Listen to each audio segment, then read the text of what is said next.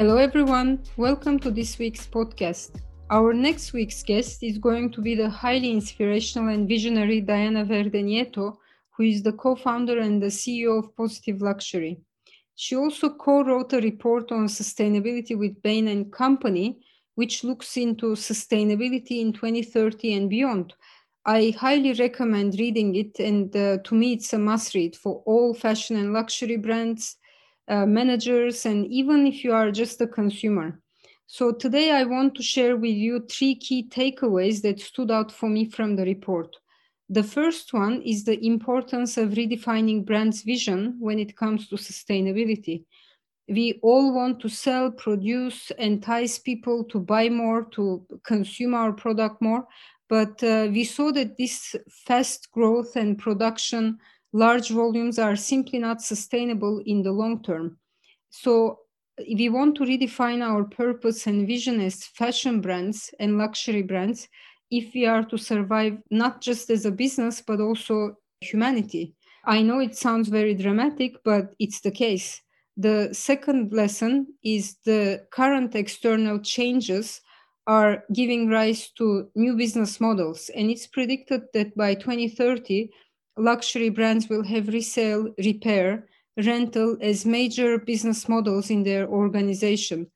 So it's time to rethink as fashion and luxury entrepreneurs how we are structuring our own business.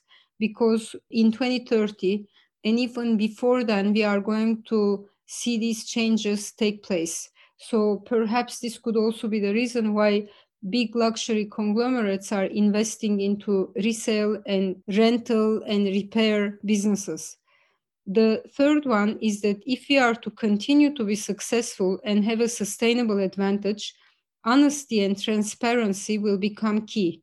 And as a business owner, you need to focus on how you source and how you can have a fully transparent supply chain. So when we first started our own fashion business, sustainability was the key aspect of it. But we actually at the time didn't realize that what we were doing was actually called sustainability. We produced our collections from Italian leather scraps.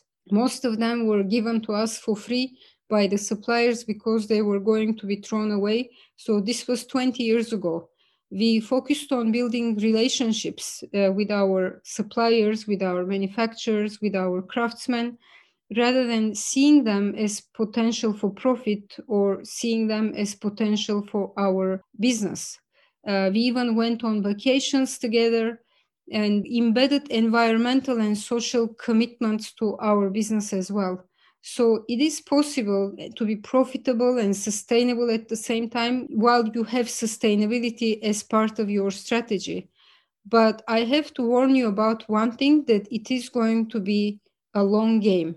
Real and sustainable success doesn't and shouldn't come overnight, and you shouldn't cut corners.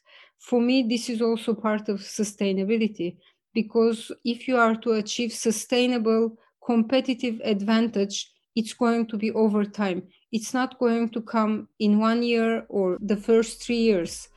Uh, you will see success in the long term. And I think that's to me a real sustainable business. Stay tuned for next week. It's going to be an incredible episode.